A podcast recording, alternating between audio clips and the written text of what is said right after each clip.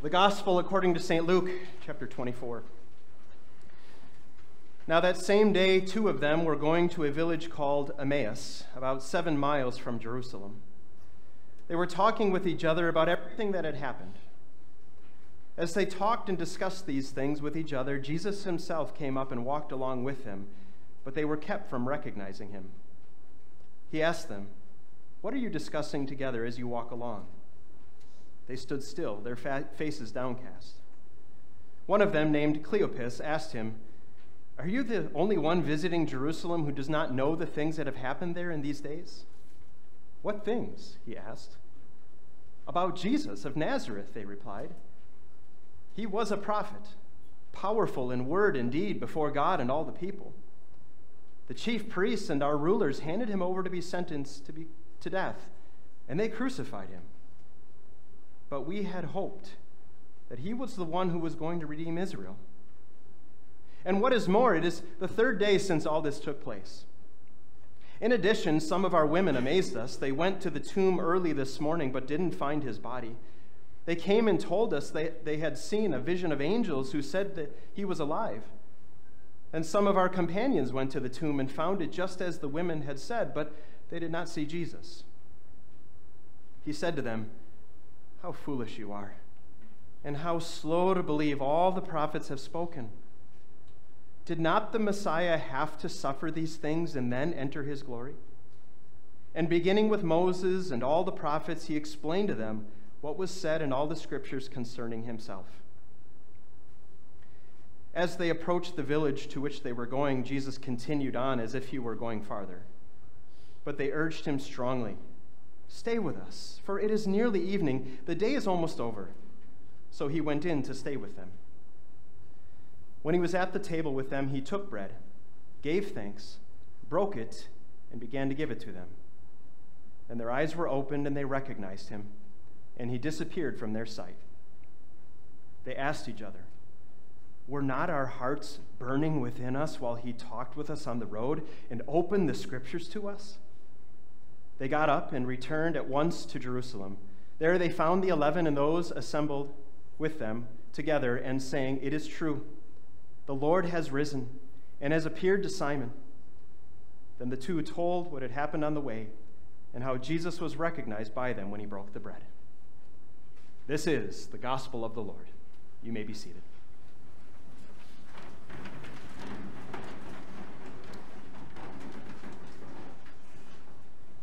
Grace and mercy and peace and hope are yours. From our risen Lord and Savior, Jesus Christ. Amen. Don't get your hopes up. That's a very deflating comment, isn't it? Because it's usually spoken when our hopes are high and we're feeling really confident and positive about something and then someone says to you, Don't get your hopes up. And where your hopes were high, and you weren't really confident, all of a sudden you feel absolutely deflated. You know what that feels like, don't you? Maybe you've said that to other people as well. Don't get your hopes up. And those words come from experience, don't they? You know, we, we look around at our world today and we look at the state of our society and our country, and maybe you don't have very high hopes at all. You've been let down and discouraged and disappointed one too many times. And you're at that point where you're just not going to get your hopes up. But it's not just the state of our country or our society that maybe deflate our hopes. People right in our own lives deflate our hopes too, don't they? Right? We, we have expectations. We put our hopes in people around us. And how often we're disappointed. Maybe it's the spouse that told you that they would be faithful to you unto death, but they never were really that totally committed.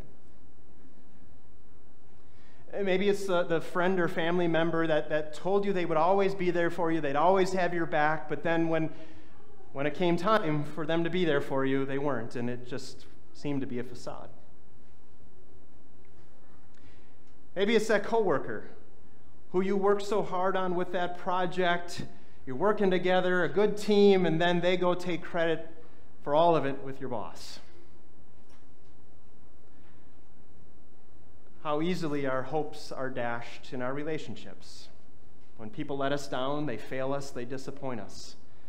And you're left thinking, don't get your hopes up. If you're anything like me, you probably put high hopes on yourself too. You have high expectations for yourself. Right? You want to be a, a, a, good and faithful spouse, a, a loving parent. You want to be eh, good at your job and, and, and work hard. You want to, want to have a strong relationship with God, right? You have these high hopes and expectations for yourself, but what happens? Right, where you want to be patient and loving with your spouse, often what is it? You're short and impatient. You want to be this loving parent who's there for your kids, right? And, and, spend time with them when they're small, and, and you keep in contact them, with them when they're older, but, but life gets so busy. And there seems to be so many important things that need to get done. You want to work really hard at your job but you just can't follow through on these expectations you set for yourself. Or, or even in your relationship with God, right? You want to be devoted to being in the Word and to prayer and being regular in worship and Bible study, but all the other things of life kind of just pushes it to the side. And how are you left feeling? Discouraged? Letting yourself down? How easy it is to fall into the don't get your hopes up even about yourself and the expectations you place on you. And if you're anything like me, maybe maybe you have high hopes for God. You put high hopes on him and what he's going to do for you and how he's going to bless you and and what happens? Very often things don't go the way that you think they should go. Hey, God, you tell me you love me, you say you're going to be there for me, you say you're going to bless me, but it doesn't seem like it. When you pray for that loved one to get better, but their health just seems to get worse and worse and worse. When you raise your child to know Jesus as their Savior, but they grow up and they've turned their back on the Word, on their faith, on everything. Or maybe you're struggling with depression and you wonder, God, are you there? Do you care at all? Have you left me all alone? If you're anything like me, you know how it is to put these high hopes on God and then to feel like they've been dashed. And you feel discouraged and let down. And how easy it is for us to begin to think that don't get your hopes up when it comes to God and what He's going to do for you. Don't get your hopes up. We can identify with where that comes from because of what we experience and what we feel, what we see with our eyes. And that's what these two disciples on the road to Emmaus were going through in our gospel lesson.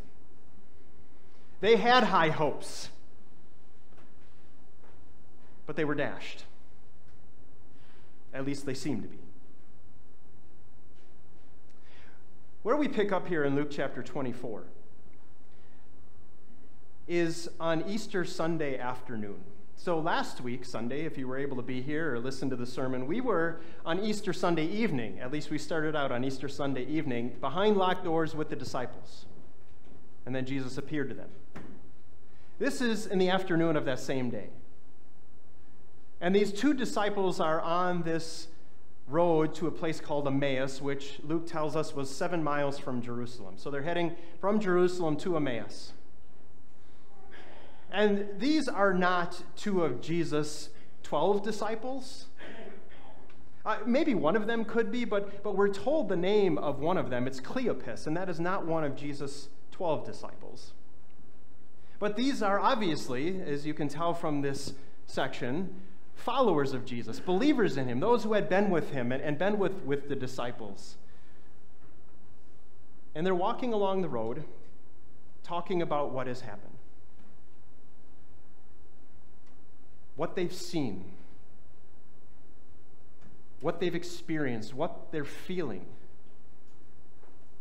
And all of a sudden, Jesus appears on the road with them and starts walking with them and asking them, What are you guys talking about? And here he says, Luke shares with us what, how they were feeling just in, in what happens here. He says that they stood still with their faces downcast. There's so much in that little sentence about what was going through their minds and what they were feeling in their hearts. They're walking along the road. Jesus asks the question, What, what are you talking about? And they stop. And they stand still and their faces just reveal what's going on inside. And then they tell him. They say, Don't you know? Haven't you been around? Are you the only person who doesn't know what's happened? And Jesus says, What things? They say, About Jesus of Nazareth. He was a prophet, powerful in word and deed before God and all the people. The chief priests and our rulers handed him over to be sentenced to death, and they crucified him. But we had hoped that he was the one who was going to redeem Israel. And what is more, it is the third day since all this took place.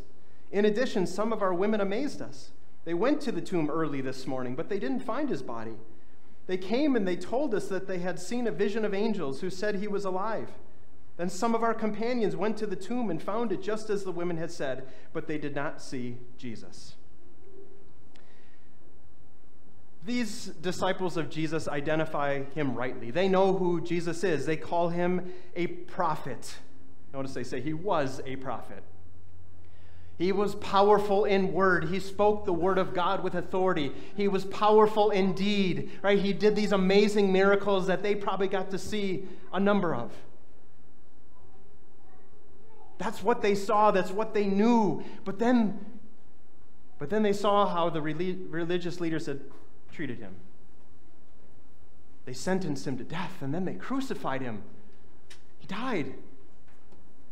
And then there's these reports from the women that, that they claim that they saw these angels that, that appeared to him and, and that, that, that they said that he was, he was risen. And, and then two of their companions, which likely are Peter and John, remember they ran to the tomb and they saw it, but they didn't see Jesus there. Right? These men knew what they heard. They knew what they were experiencing. And the phrase here that they say reveals how they're feeling. We had hoped that he was the one who was going to redeem Israel. Now, that phrase doesn't sound so bad, does it? I mean, isn't that what he came to do? He came to redeem his people. But in order to understand what these disciples are really talking about, you have to get into the mind of a first century Jew. You see, they have been told for so long by their religious leaders, the ones that had put Jesus to death on that cross, that they should be looking for this earthly king, this political Messiah. Because now they're under the tyranny of Rome. And they want to be rescued and freed from that. They want to become again that superpower of Israel, to bring back the glory of the days of David, to bring them peace and prosperity and power again. And those hopes seem to be completely gone because this one is dead. This one that we thought had come to redeem Israel is no more and they're filled with sadness and grief and hopelessness.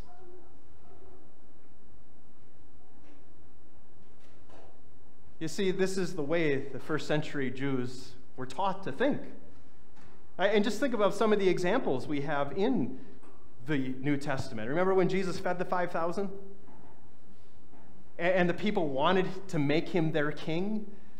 because they wanted to have him supply all of their earthly needs. They didn't ever want to go without bread again.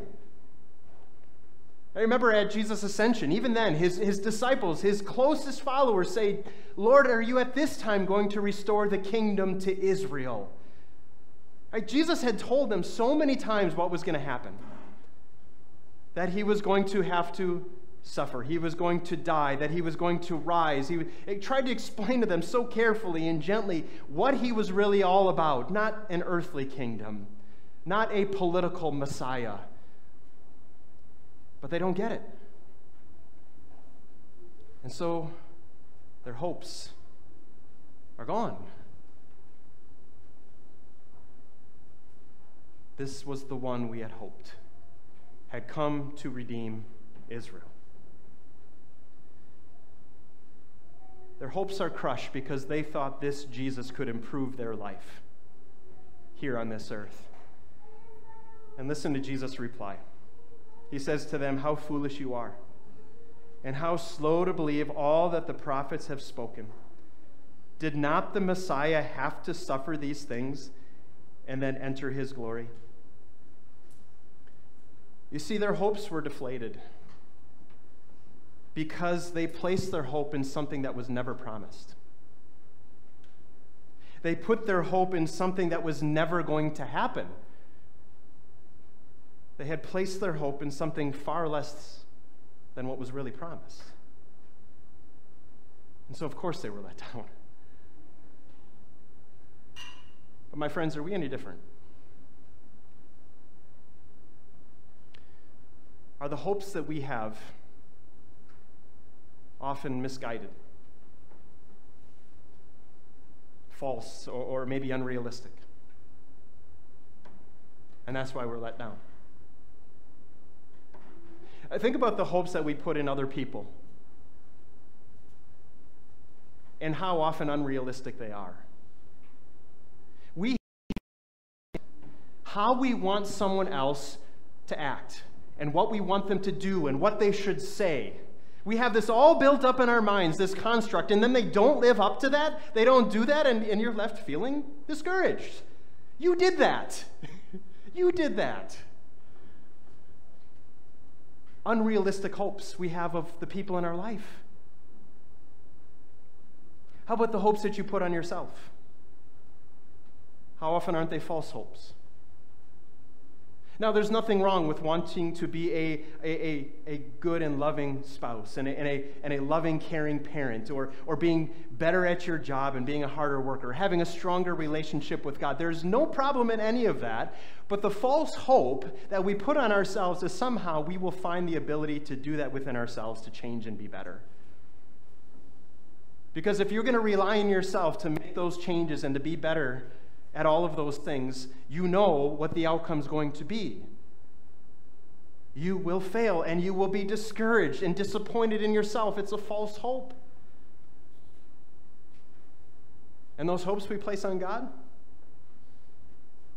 how misguided they are, aren't they? Right? God, if you would just do what I want, you know, things would be a lot better.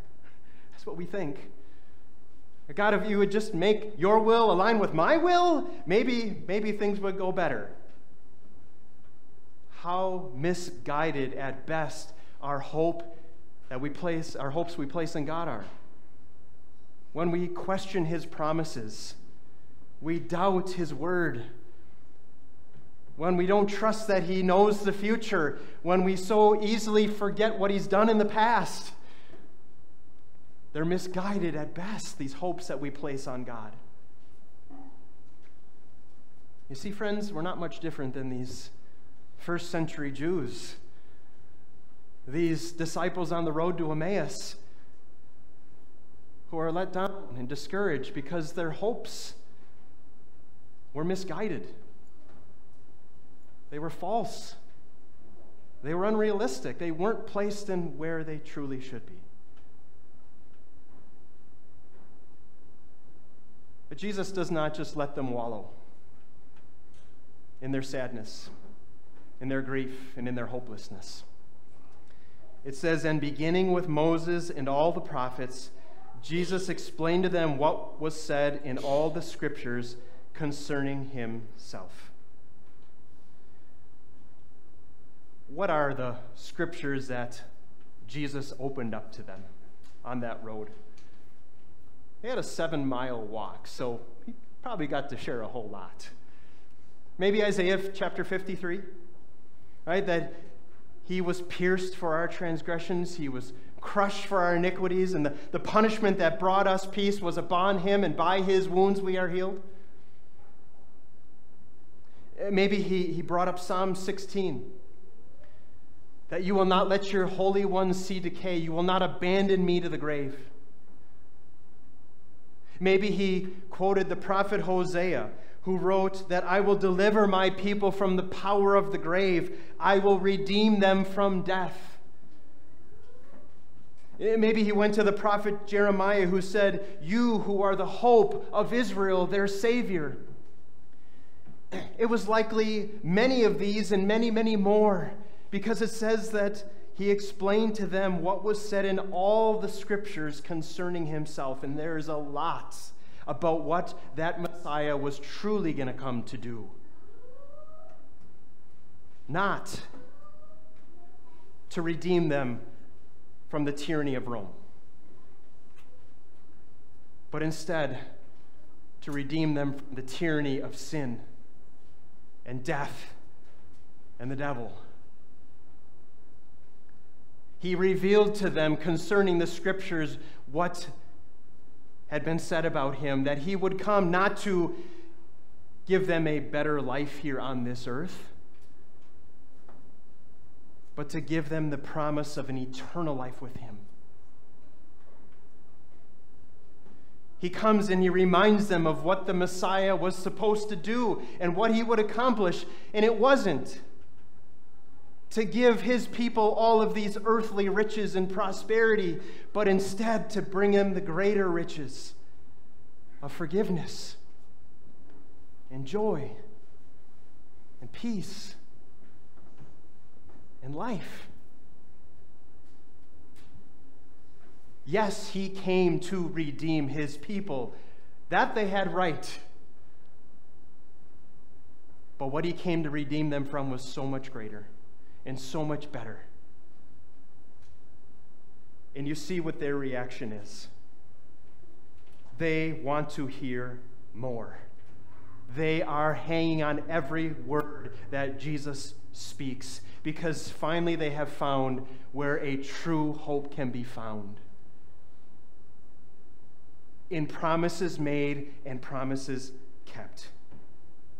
They had every reason to get their hopes up because they were led to see that every promise of God was being fulfilled.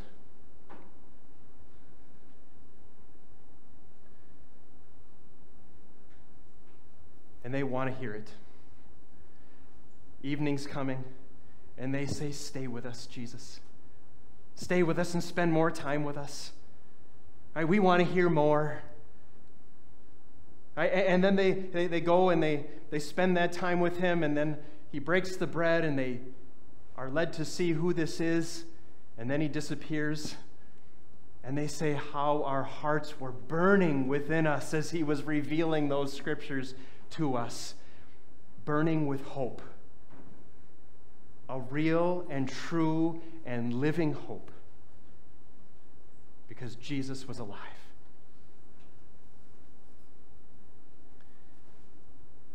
And friends, the same is true for us. When we are deflated and discouraged by the unrealistic, false, misguided hopes that we have for others, for ourselves, even for God, the place to find true and living and certain hope is in the same exact place what this means that Jesus is risen is that every single promise of God is fulfilled because he alone is that true and living hope. So think about what this means for your life. Because every promise is fulfilled, because that tomb is empty, because that risen Jesus is your true and living hope, that means that you can stop putting unrealistic hopes on other people around you. You can. Because your hope is found not in people, but in Jesus and in his perfect commitment and love for you. And so instead of unrealistic hopes for the people around you and just being discouraged by people constantly, you can forgive and you can love and you can turn the other cheek and you can say, It's okay because my risen Jesus is perfectly committed and loves me and accepts me. You can do away with those unrealistic hopes of others.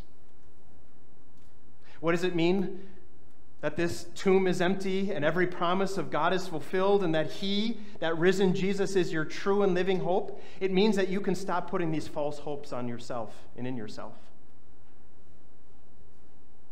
And be reminded again that your worth and your value are not found in how good of a spouse you are, how loving of a parent you are, how faithful of an employee you are, or even how strong and good of a Christian you are. Your worth and your value has been determined by what we heard in our lesson from Peter. That blood of that lamb without blemish or defect that was shed for you. The priceless blood of Jesus is the value that's put on you. That my certainty and my hope is not in what I do, not in how good I am, not even in how much I read my Bible or say my prayers. My hope and my value and my certainty are found in the perfect life and the substitutionary death and the victorious resurrection of my substitute and my Savior, Jesus Christ.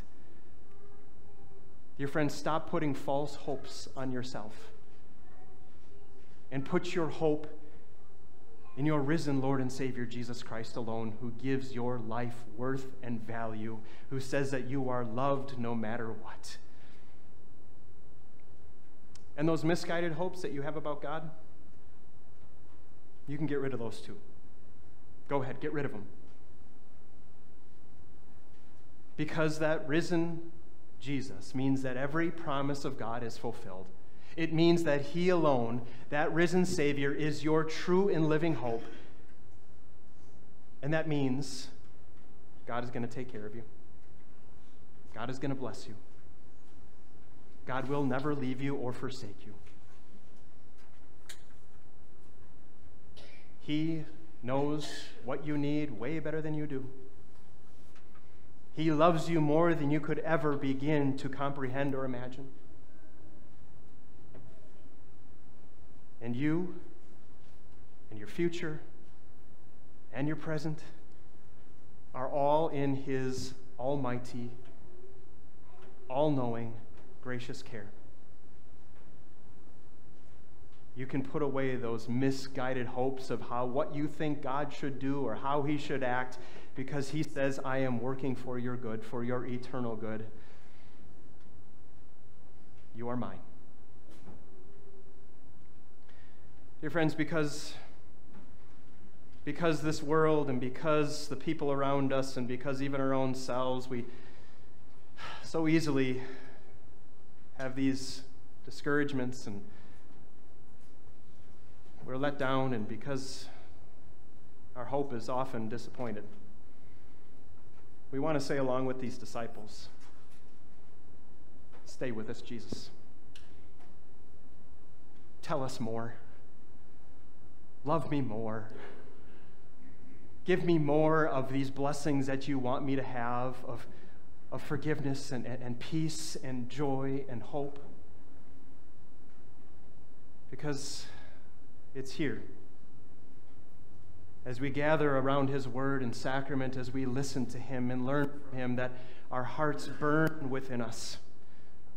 As we again get to see where our true and living and only hope and certainty and confidence for this life and the next can come from. In Jesus. And it's certain. It's yours. How can you know?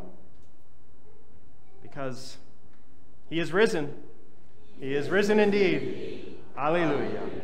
Amen.